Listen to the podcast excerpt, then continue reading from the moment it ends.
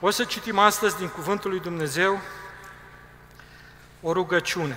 Vreau să mai spun decât atât. Aici e locul în care oamenii se pot ruga și vin să se roage, vin să asculte Cuvântul lui Dumnezeu, vin să-L laude pe Dumnezeu. E locul unde se nasc vise, se mormântează vise, e locul unde oamenii așteaptă ceva mai mult de la Dumnezeu, unde își aduc viața lor și sunt atinși de Dumnezeu și schimbați de Dumnezeu. Acesta este locul pe care Dumnezeu l-a rânduit și să facă Dumnezeu ca în acest loc să se întâlnească oameni care au nevoie de Dumnezeu în primul rând, oameni care îl cunosc pe Dumnezeu, oameni care nu-L cunosc pe Dumnezeu, oameni care au nevoie de mântuire, oameni care au nevoie de vindecare, oameni bogați, oameni săraci, pe care Dumnezeu îi pune împreună să formeze această lucrare extraordinară care este Biserica Lui. Dumnezeu să o binecuvinteze și să o slăvească. În pandemie, la început, m-am întrebat ce se va întâmpla cu biserica în această situație. Și am primit un cuvânt din partea lui Dumnezeu care spune așa, porțile locuinței morților nu vor birui. Rezistă de atâtea mii de ani și va rezista. Online, în izolare, în închisoare, în afara ei, în peșteri, în locuri ascunse. E dovada faptului că Dumnezeu se îngrijește de biserica Lui și dă tot ce trebuie tuturor oamenilor care vin în biserica Lui. Dumnezeu nu ne-a uitat nici în izolare și nici aici nu ne uită și un lucru care se întâmplă aici și care noi zicem că este important e cuvântul lui Dumnezeu pe care îl auzim. E cuvântul lui, nu e cuvântul meu și e ceea ce El ne-a lăsat ca să ne aducem aminte despre tot ce a făcut Isus pentru noi și despre cine este cu adevărat Domnul nostru și Dumnezeul nostru. Și o să citim astăzi câteva versete din Ioan, capitolul 17, cu versetul 21, unde zice așa, Mă rog ca toți să fie una, cum Tu, Tată, ești în mine și eu în Tine, ca și ei să fie una în noi, pentru ca lumea să creadă că Tu m-ai trimis. Eu le-am dat slava pe care mi-ai dat-o Tu, pentru ca ei să fie una, cum și noi suntem una. Eu în ei și tu în mine, pentru ca ei să fie în chip desăvârșit una, că să cunoască lumea că tu m-ai trimis și că i-ai iubit, cum m-ai iubit pe mine. Tată, vreau ca acolo unde sunt eu să fie împreună cu mine și aceea pe care mi-ai dat tu, ca să vadă slava mea, slavă pe care mi-ai dat-o tu, fiindcă tu m-ai iubit înainte de întemeierea lumii. Amin. Astăzi aș vrea să vorbesc și să vă comunic câteva lucruri despre faptul că Dumnezeu ne-a creat să trăim împreună cu El pe acest pământ, împreună cu El în veșnicie și împreună unii cu alții. Dumnezeu vrea să trăim împreună. Am auzit cu două duminici în urmă că Dumnezeu ne-a creat ca să trăim în comunitate, să nu fim singuri. În afară de asta, Dumnezeu vrea să trăim împreună cu El și să trăim împreună unii cu alții. Și în acest loc am citit în Cuvântul lui Dumnezeu, e vorba de rugăciunea lui Isus. Înainte să fie uh, prins, chinuit, judecat, răstignit și să moară și să învieze, a spus această rugăciune. Și această rugăciune vine după ce le adresează ucenicilor niște cuvinte de rămas bun. Este o rugăciune făcută în special pentru cei care cred în Dumnezeu, de data asta. Chiar e menționat într-un loc aici, spune, nu mă rog pentru lume.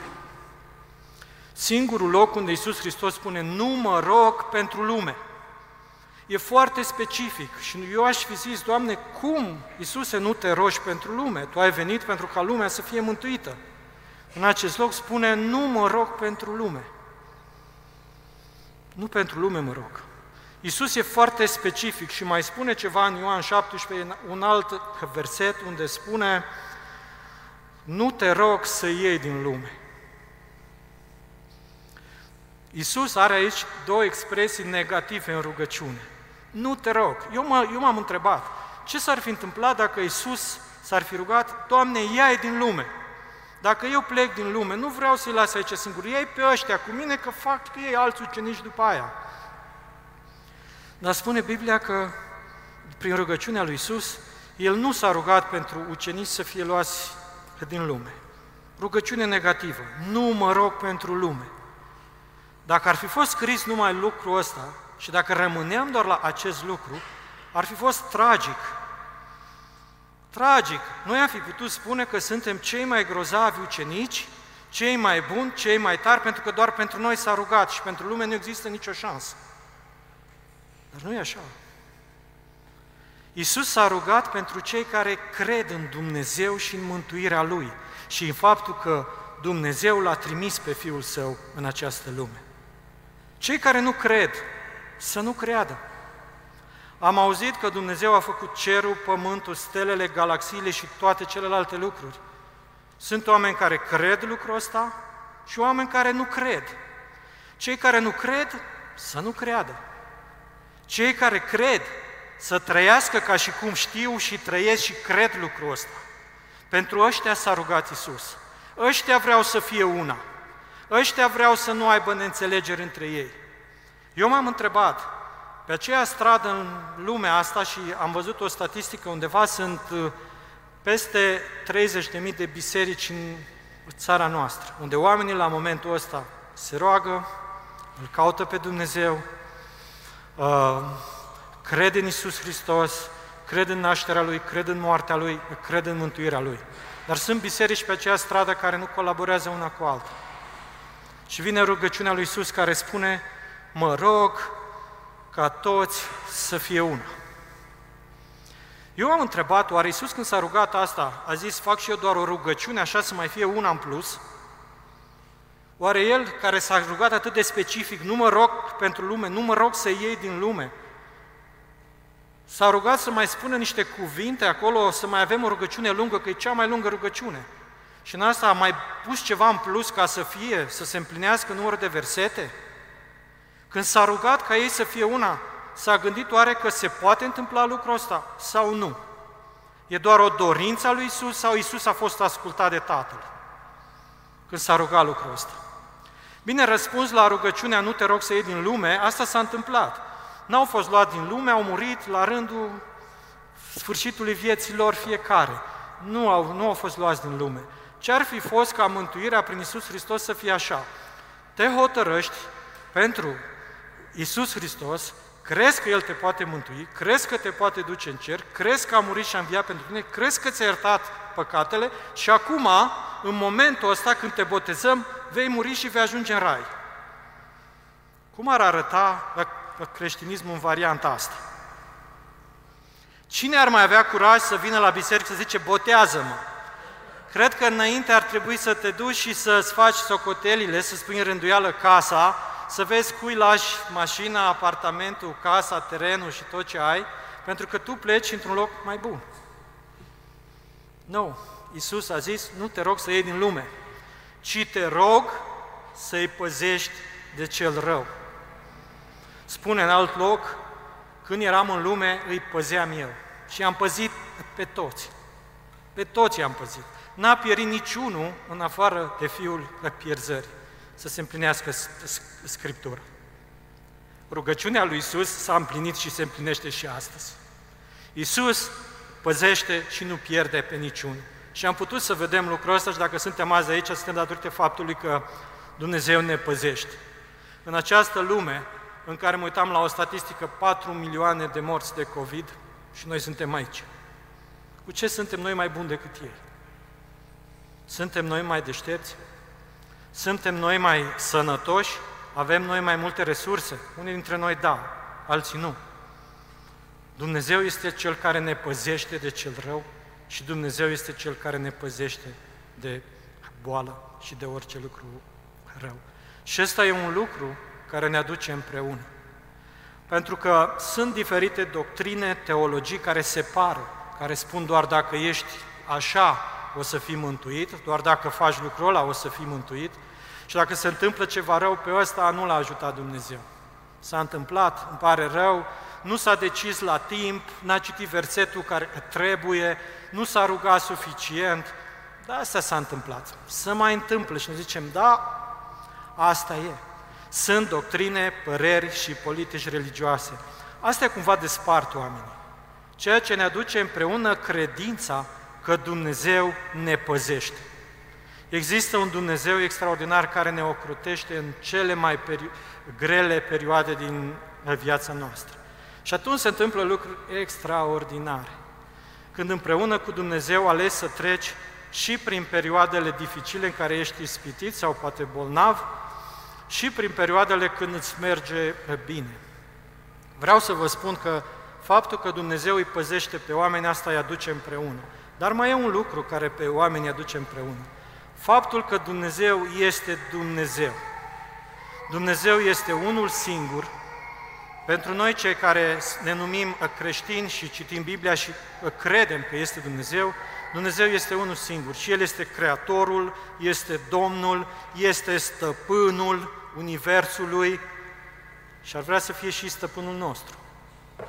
Dacă spui despre cineva că e Stăpânul tău, atunci trebuie să-L accepti cu tot ceea ce îți oferă El, bun, sau poate uneori nu e așa de bine. Dar Dumnezeu are voie să hotărască asta. Nu există oameni speciali. Pentru Dumnezeu toți oamenii sunt speciali.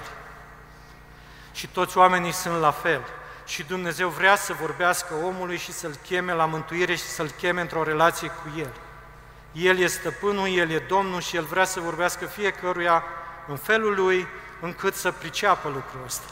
Noi de multe ori nu pricepem lucrul ăsta și credem că noi știm mai bine, cunoaștem mai bine, aplicăm cuvântul mai bine și ne uităm la rezultate și după roade veți cunoaște și cunoaștem că ceva n-am făcut cum trebuie. Uităm cine suntem noi și cine este Dumnezeu nostru.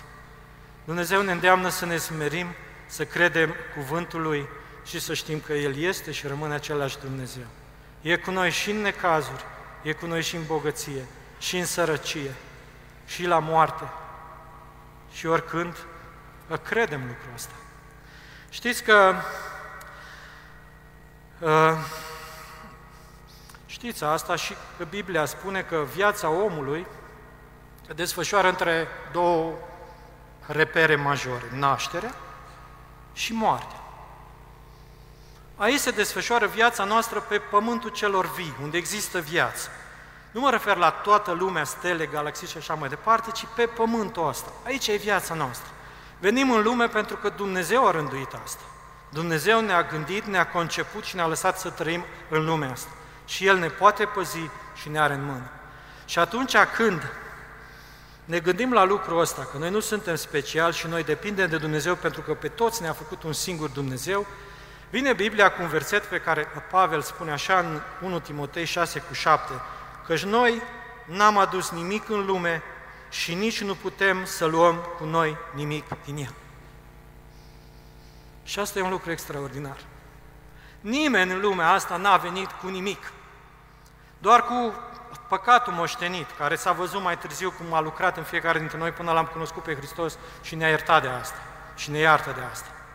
Dar n-am adus nimic în lume și nu luăm cu noi nimic din ea. Nu o să luăm nici clădirea asta, nici mașina de afară, nici casa, nici nimic. Nu o să luăm nimic și aici toți oamenii sunt egali. Nu avem pe ce ne certa.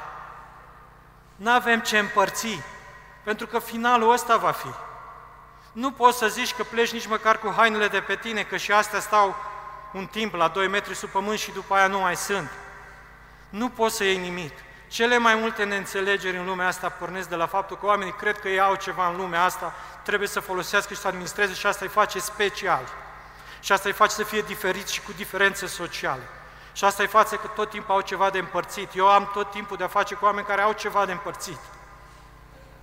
Dar un lucru e clar, Biblia spune clar, n-am adus nimic în lume. Nimic și nu luăm nimic din ea. Dacă vreunul dintre voi ar putea să ia faima lui, învățătura lui, teologia lui, descoperirile lui științifice, nu ai cum să le iei. N-ai cum să le iei. Astea vor rămâne aici. Ce urmează după moarte? Spune că oamenilor, spune Biblia în Evrei 9.27, că oamenilor le este rânduit să moară o singură dată. Am vrea noi să murim, să înviem, să mai venim pe aici, să mai vedem ce s-a mai întâmplat, ce s-a mai zugrăvit, ce s-a mai făcut pe afară, dar nu se poate. Omul este rânduit să moară o singură dată și după care vine judecat. Asta spune Biblia. Nu o spun eu. Și e pentru cei care cred Biblia. Nu e pentru cei care nu cred Biblia, nu e pentru ei asta. Judecata vine pentru cei care cred că există un Dumnezeu care va judeca lumea. Bine că Biblia spune că va judeca și pe cei necredincioși și pe toată lumea.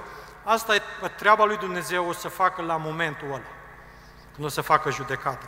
Dar până la judecată, mai este un loc unde oamenii stau și așteaptă să se întâmple lucrul ăsta.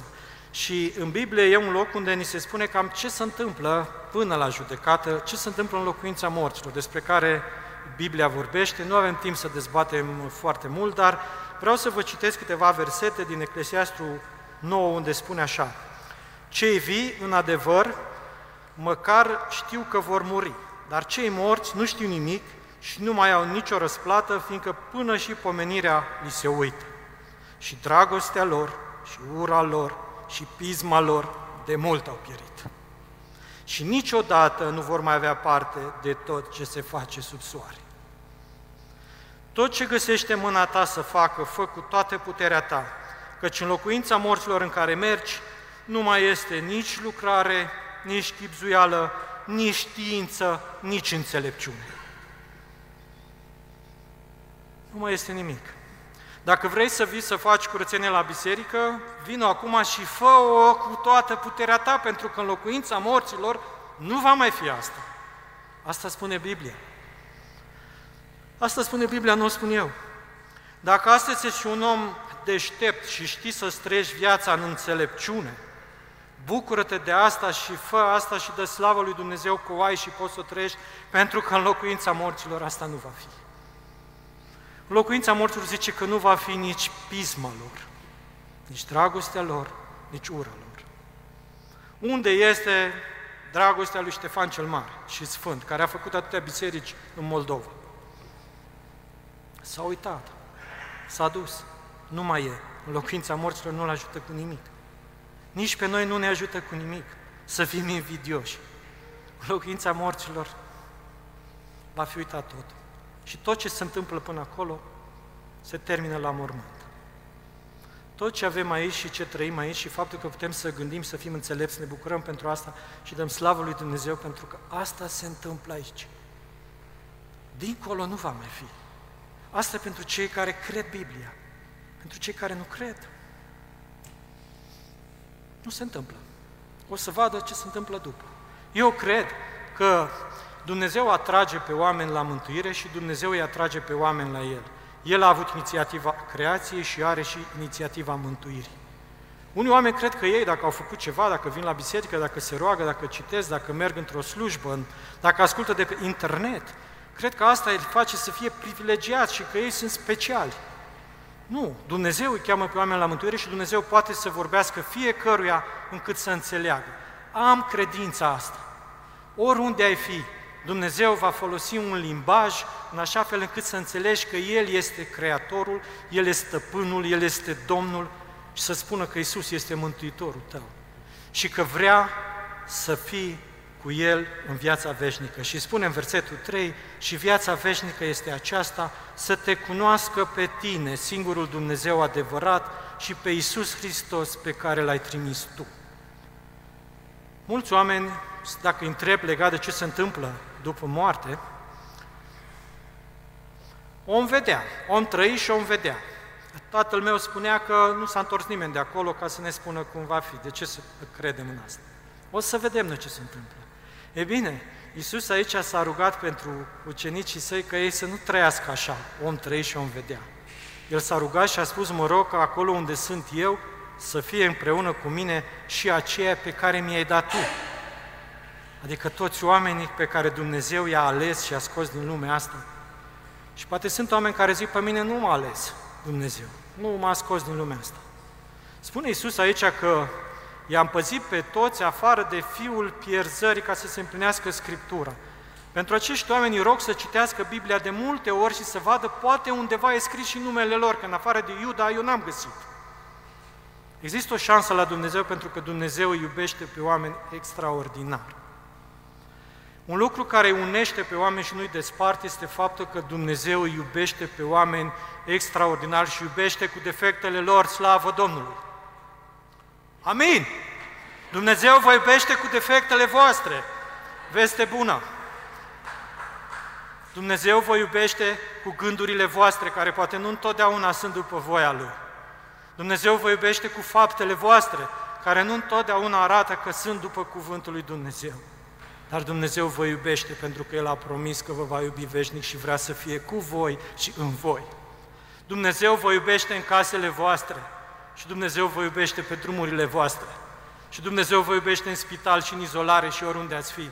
Și El își arată dragostea față de noi, chiar în lumea asta. Nu numai că și-a arătat odată față de noi când l-a trimis pe Fiul Său, care putea să stea acolo și spune aici să mă întorc înapoi la slava care a fost înainte de a fi lumea, lumea cu stele, cu cer, cu tot ce e. Ar fi putut să zică Iisus, Tată, acum că am făcut lucrarea, nu știam că e așa greu, acum dăm slavă mai mult decât am avut înainte. Nu. Iisus știe că are un loc special. Locul lui de mântuitor nu poate să-l ia nimeni și slava lui nu poate să ia nimeni. Și Dumnezeu continuă să ne iubească cu iubirea lui veșnică în tot ceea ce facem noi, chiar dacă credem sau nu, sau nu recunoaștem lucrul ăsta. Și ce este extraordinar la Dumnezeu, că El își arată dragostea față de noi în momentele în care noi cel mai puțin ne așteptăm la asta și spunem că parcă Dumnezeu nu ne mai iubește, parcă nu ne vorbește, parcă ne-a uitat. Și atunci își arată dragostea față de noi în felul său. Și cel mai extraordinar lucru prin care Dumnezeu își arată dragostea față de noi e atunci când trimite oameni ai Lui ca să se îngrijească de noi când noi nu putem să facem asta. Oameni care vor să fie împreună cu cei care au nevoie de brațul lui Dumnezeu ca să-i ajute într-o situație. Eu am putut să văd lucrul ăsta când am trecut prin pandemie și prin izolare. Și a fost o perioadă dificilă la început pentru că noi ne-am gândit ce să facem. Ne izolăm împreună ca familie sau ne izolăm separat? Aveam și ocazia asta, mulți nu au. Și până la urmă am căzut de acord să ne izolăm împreună. Am zis, trecem împreună prin asta, indiferent ce se întâmplă. Dacă e să plecăm, plecăm toți, dacă e să rămânem, rămânem toți. Și Dumnezeu a avut grijă de noi în perioada aia. Și mulțumesc lui Dumnezeu că a lucrat și a lucrat într-un mod extraordinar. Adică e un lucru atunci când îți merge bine să te întâlnești cu oameni, să te saluți, să vorbești, să discuți, dar un lucru extraordinar atunci când tu nu poți să ieși din casă, să vezi că pe la ora 10 seara, pe scara blocului, apare o doamnă elegantă, cărând o sacoșă grea și uite, m-a trimis să vă las lucrurile astea, pentru că aveți nevoie de ele. Lucrul ăsta se poate întâmpla numai dacă Dumnezeu mișcă inima unui om și îl pune împreună și îl motivează să se ducă spre alt om. Altfel, de puține ori se întâmplă minuni din asta. Mă bucur că Dumnezeu a lucrat în perioada asta și am avut un, un grup în care ne-am întâlnit și ne-am rugat după pandemie, în perioada în care s-a putut, dar am putut să vedem un lucru în acest grup. Fiecare dintre noi a trecut printr-o boală. Și am putut să fim unul, sprijin altuia, pentru că avem același Dumnezeu care ne-a iubit și care ne îndeamnă să manifestăm dragostea noastră față de alții. Nu ura noastră, nu distanțare, nu lucruri care ne despart, ci lucruri care ne unesc. Sunt lucruri pe care Dumnezeu ne le-a dat să le trăim împreună cu El și împreună cu alții.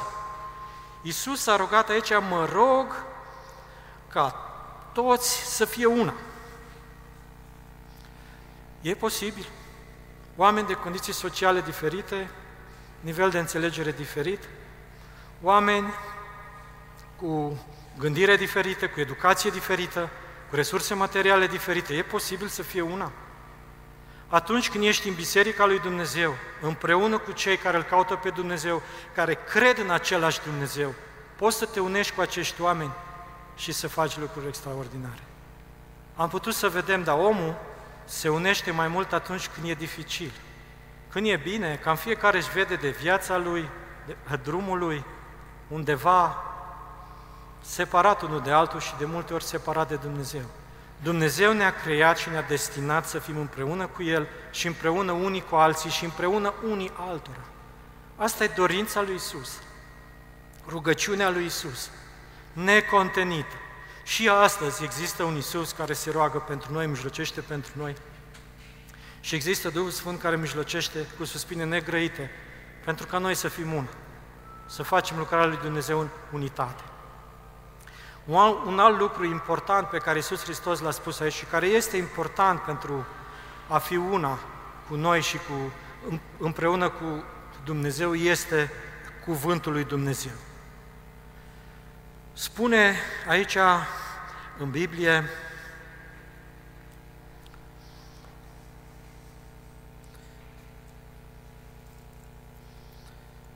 Le-am dat cuvântul tău și lumea i-a urât, spune într-un loc. Iar în altă parte spune, sfințește prin adevărul tău. Cuvântul tău este adevăr. Când e vorba de cuvântul lui Dumnezeu de această Biblie, există în lumea asta și între oamenii care o cred de cele mai multe ori, o grămadă de discuții și interpretări. Fiecare are o anumită descoperire și slavă Domnului că sunt descoperiri.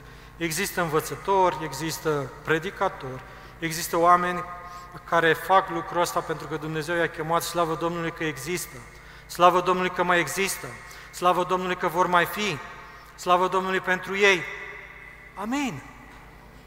Slavă Domnului că sunt, ne bucurăm pentru asta. Însă, cuvântul lui Dumnezeu ne-a fost dat nou a tuturor. Ne-a fost dat a tuturor cu un scop. În primul rând, spune Iisus aici în rugăciunea Lui că acesta este adevăr. Nu poți să folosești acest adevăr fără Duhul Sfânt care să te călăuzească în el. Spune în 16, când va veni Mângâietorul, în 16 13, Duhul adevărului, are să, are să vă călăuzească în tot adevărul, căci El nu va vorbi de la El, ci va vorbi tot ce va fi auzit și va descoperi lucrurile viitoare. Cuvântul lui Dumnezeu Sfânta Scriptură, tot ceea ce ne-a lăsat Iisus fără Duhul Sfânt, nu poate să ducă întotdeauna la ceva bun. Din potrivă, poate să ducă la interpretări eronate, noi să zicem că știm mai bine, cunoaștem mai bine, am avut o mare descoperire care în loc să ne apropie de frații noștri, ne depărtează de frații noștri. Și noi spunem, noi trăim sfinți acum, neîntinați de lume și departe de ei. Da, cuvântul lui Dumnezeu sfințește viața noastră, gândirea noastră, practica noastră cu Dumnezeu, dar nu ne separă de alți oameni. Nu ăsta e scopul cuvântului. Dacă trăim așa și gândim că cuvântul lui Dumnezeu vrea să ne separe de alți oameni pentru că ne putem îmbolnăvi de ceilalți și ne băgăm în izolare, nu asta s-a rugat Isus. Nu asta își dorește Isus. Când spune, le-am dat cuvântul tău și lumea i-a urât. Să trăiești cuvântul lui Dumnezeu uneori te poate duce în situații în care lumea să te urască. Când te decizi să trăiești cuvântul lui Iisus Hristos, chiar dacă nu spui nimic, chiar dacă nu faci nimic, cei din jurul tău vor ști că tu ești omul care ai în tine ceva din Dumnezeu și vor urâ ceva la tine fără să-și dea seama de ce. De cele mai multe ori oamenii ne urăsc inconștient, pentru că în noi există puterea să facem rău și în orice om există puterea de a face rău. Și suntem gata să facem rău. Nu ne trebuie decât o scânteie dar când e vorba să faci bine, să faci binele, să faci bine cuiva, să te porți frumos cu, cu cineva, să depui efort pentru cineva, atunci e greu. N-ați observat lucrul ăsta? Foarte greu. Cuvântul lui Dumnezeu ne-a fost lăsat să ne sfințească și să ne ajute să putem să facem bine celor din jurul nostru și celor care cred în Cuvântul lui Dumnezeu. Esența creștinismului. Esența esențelor. Până la urmă, cuvântul și Isus a venit să ne mântuiască, să ne naștem din nou, să ne dea o viață nouă ca să putem fi folositori altora. Asta nu înseamnă că o să alergăm acum haotici, să facem bine tuturor și suntem armata salvării, varianta 7. Au fost niște variante, ale au fost bune și slavă Domnului că au fost. Nu. Avem nevoie de cuvântul lui Dumnezeu să ne călăuzească în ce avem de făcut. Și faptul că suntem aici împreună e un lucru bun pe care îl facem, să dea Dumnezeu să-l facem tot mai mult, să venim să ne închinăm, pentru că Dumnezeu ne-a chemat să ne închinăm împreună. Un lucru care aduce oamenii împreună este închinarea față de același Dumnezeu, stăpân, atotputernic și Domn, când oamenii îl recunosc pe El mai important decât teologia, viața lor sau orice alt lucru. Și încearcă să trăiască și să strânduiască viața după Biblie, Poți să trăiești și rânduindu-ți viața după înțelepciunea lumii acesteia. Poți să o faci și așa. E o viață fără Dumnezeu, mulți dintre noi am trecut pe acolo, știm cu ce se mănâncă, știm că nu e bună și până la urmă duce la faliment și știm că oricât de înțelepți sau de bogați am fi, până la urmă nu, lu- nu am adus nimic în lume și nu luăm nimic din ea. Trebuie să ne pregătim pentru viața de dincolo. Pentru cei care cred că există o astfel de viață. Pentru cei care nu cred. E trist. Încă mai e timp ca Dumnezeu să vorbească.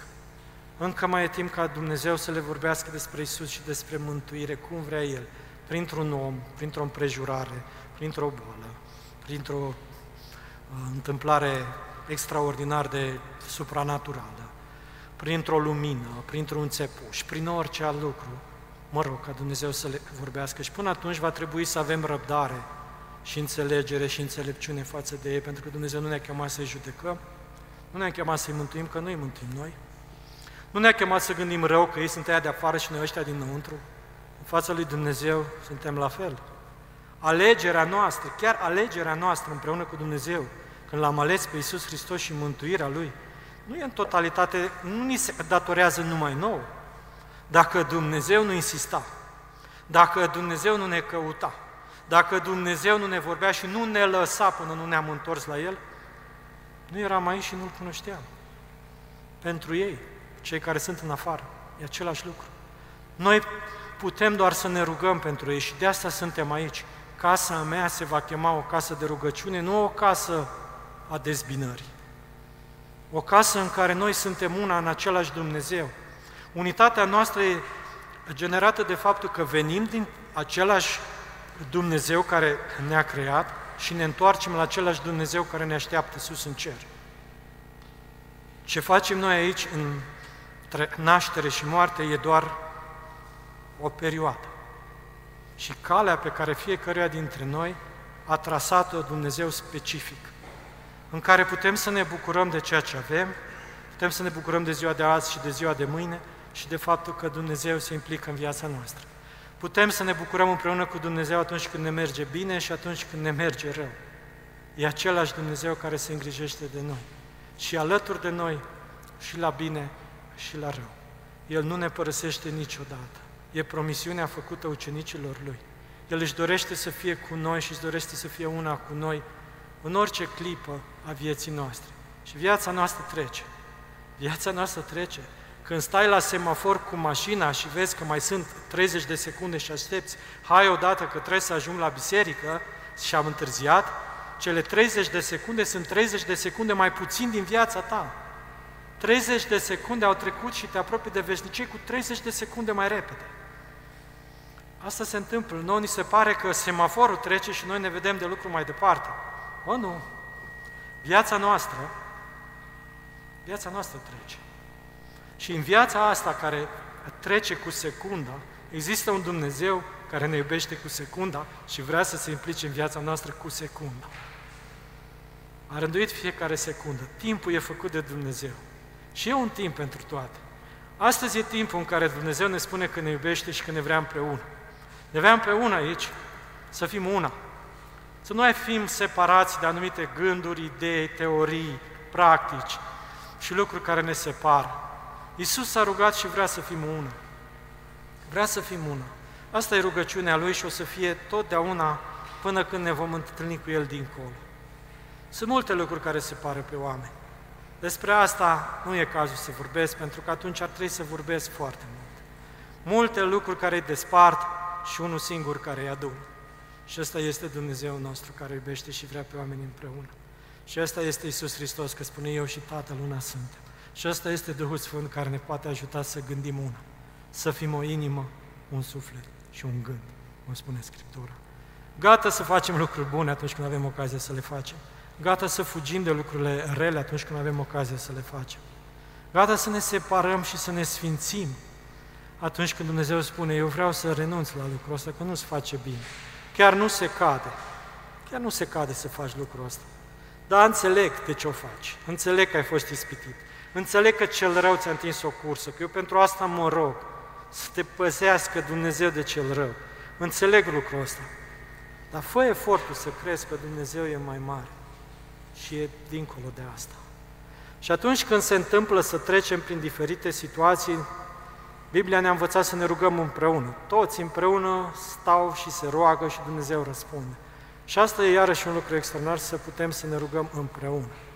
Iisus s-a rugat pentru noi, ucenicii s-au rugat după aia, oamenii se roagă. Și e un lucru extraordinar să poți să te rogi. Și e foarte bine când te duci la Dumnezeu și spui necazurile tale, problemele tale, așteptările tale, situația ta. Am auzit un om al lui Dumnezeu care a spus un lucru extraordinar legat de rugăciune și vreau să vi-l spun și vouă. Du-te la, Dumne- la, unii spun așa, du-te la Dumnezeu și spune ce ai pe suflet, spune necazul tău, spune supărarea ta. Și asta e bine, dar mai există o perspectivă.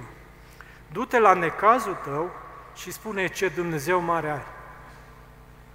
Du-te la supărarea ta și spune că există un Dumnezeu care e cu tine și care se va ocupa de supărarea asta. Nu știu când, dar El se va ocupa. Nu te duci la Dumnezeu și spui ce mare e cuptorul în care urmează să intru, Doamne, scapă-ne de asta, cum au făcut cei trei tineri al lui Daniel. Nu, Dumnezeu poate să ne scape de cuptor. Dumnezeu poate să mă scape de aia. Și îți spun acum situație că tu va trebui să te schimbi pentru că există Dumnezeu care schimbă situații. Există Dumnezeu care schimbă situații aici. Asta se întâmplă pe pământ. Spune Iisus că s-a rugat ca să fim cu El. Cum va fi acolo, nu știm. În același timp, El spune că va fi cu noi aici. Și va fi într-o unitate desăvârșită. E greu de înțeles unitatea care există între Dumnezeu Tatăl, Dumnezeu Fiul și Dumnezeu Duhul Sfânt, în Trinitate. Cel mai greu lucru de explicat din creștinism, deci nu o să mă apuc eu să vi-l explic. Nu, asta nu. Dar mi-am imaginat eu așa un pic, cum e când Dumnezeu Tatăl e undeva în cer, peste al nouălea, al 12-lea cer, nu știu cât, Fiul lui e pe pământ și Duhul Sfânt încă n-a venit. E undeva între ăștia doi și toți trei spune Biblia că erau în unitate. Cum puteau să fie în unitate? Unul se lupta aici cu toate teoriile fariseilor, cu toate păcatele și demonii și tot ce se întâmpla. Unul era în cer care aștepta ca fiul să facă mântuirea și celălalt aștepta să-i vină rândul să vină și el pe pământ după ce Iisus se ridică la cer. Dar toți trei erau unul. Și ei lucrau toți spre binele unui om care era aici pe pământ și avea nevoie de mântuire. Și ăla erai tu și eram eu. Asta nici eu nu înțeleg. Ce pot să spun că Iisus vrea să te mântuiască? Dumnezeu vrea să-ți vorbească? Dumnezeu te iubește? Și Dumnezeu este un Dumnezeu care poate fi văzut pe pământul ăsta și care poate fi văzut și dincolo în veșnicie, altfel Iisus ce rost mai avea să vină dacă nu ar exista o veșnicie? Ce rost ar mai avea să vină? Pentru niște oameni care să practice o anumită religie, credință și să iasă nu știu câte zeci de... Nu pentru asta a venit Isus. Isus ne vrea împreună în veșnicie, împreună cu oamenii care cred lucrurile astea și care se bazează mai mult pe Dumnezeu decât pe ei, care se bazează mai mult pe cuvânt decât pe înțelepciunea lor, care se bazează mai mult pe cuvântul vestit din partea lui Dumnezeu decât pe ceea ce au la televizor sau pe internet. Astfel de oameni pot fi împreună, unii cu alții și împreună cu Dumnezeu. Dumnezeu ne-a chemat la unitate și ne cheamă să fim una astăzi. Și înainte ca echipa de laudă să vină pe scenă să ne cânte acel cântec extraordinar care l-am auzit și se termină cu amin, amin, amin. I-au cântat mai mult decât ați spus voi și mă rog să fie așa. Aș mai vrea să vă mai spun o încurajare și asta e pentru cei care nu cred prea mult în Dumnezeu, nu cred prea mult că Dumnezeu vrea să fim una, nu cred prea mult că e nevoie de asta în biserică sau e nevoie de asta în lumea asta. Este în Psalmul 27 cu versetele 13 și 14, unde zice așa, O, dacă n-aș fi încredințat că voi vedea bunătatea Domnului pe pământul celor vii, nădăjduiește în Domnul, fii tare, îmbărbătează-ți inima și nădăjduiește în Domnul. David are această exprimare, el care a trecut și el în viața lui printr-o grămadă de încercări și lucruri pe care Dumnezeu i le-a dat și i le-a dat ca să îl încerce și să vadă ce fel de om după inima lui Dumnezeu este el. Și el are acest psalm în care spune Dacă n-aș fi încredințat că voi vedea bunătatea Domnului pe pământul celor vii. E o promisiune pe care Cuvântul lui Dumnezeu ne-o dă și este o speranță pentru cei care n-au văzut încă bunătatea Domnului pe pământul celor vii. Există oameni care au văzut lucruri extraordinare și toată lumea pleacă în vacanță să, să vadă lucruri, locuri exotice și locuri noi care nu le-au mai văzut. Slavă Domnului că se pot odihni, oamenii se întoarcă odihniți să slujească Domnului. Dar există și oameni care vor să vadă bunătatea Domnului. Dumnezeu vrea să ne arate bunătatea Lui și trebuie să fim încredințați că o să, o să vedem bunătatea Lui. Vrea să ne arate bunătatea Lui, credeți asta. Și spune să nădăjduim în El, să avem speranță la Dumnezeu, speranță, că El poate să intervină și poate să schimbe și poate să facă lucruri noi. Ne spune, fi tare, îmbărbătează-ți inima și ai speranță în Dumnezeu. Pentru cei care sunt cu inimi strubite, cu inimi descurajate, cu inimi împietrite, vine acest cuvânt al lui Dumnezeu care spune că bunătatea Domnului se vede pe pământul celor vii. Și mă rog ca toți să vedeți bunătatea lui Dumnezeu pe pământul celor vii. Să trăiți bunătatea lui Dumnezeu împreună cu oamenii din jurul vostru. Să vedeți bunătatea lui Dumnezeu în fiecare minut și în fiecare zi. Să vă bucurați de cuvântul lui, să vă bucurați de cuvântul lui Dumnezeu predicat, să vă bucurați de lucrările extraordinare pe care Dumnezeu le-a făcut și le face pentru fiecare dintre voi. Și nimeni și nimic nu vă poate smulge din mâna Lui. Fiți încredințați de asta și să-i mulțumim Domnului pentru asta, împreună astăzi. Amin.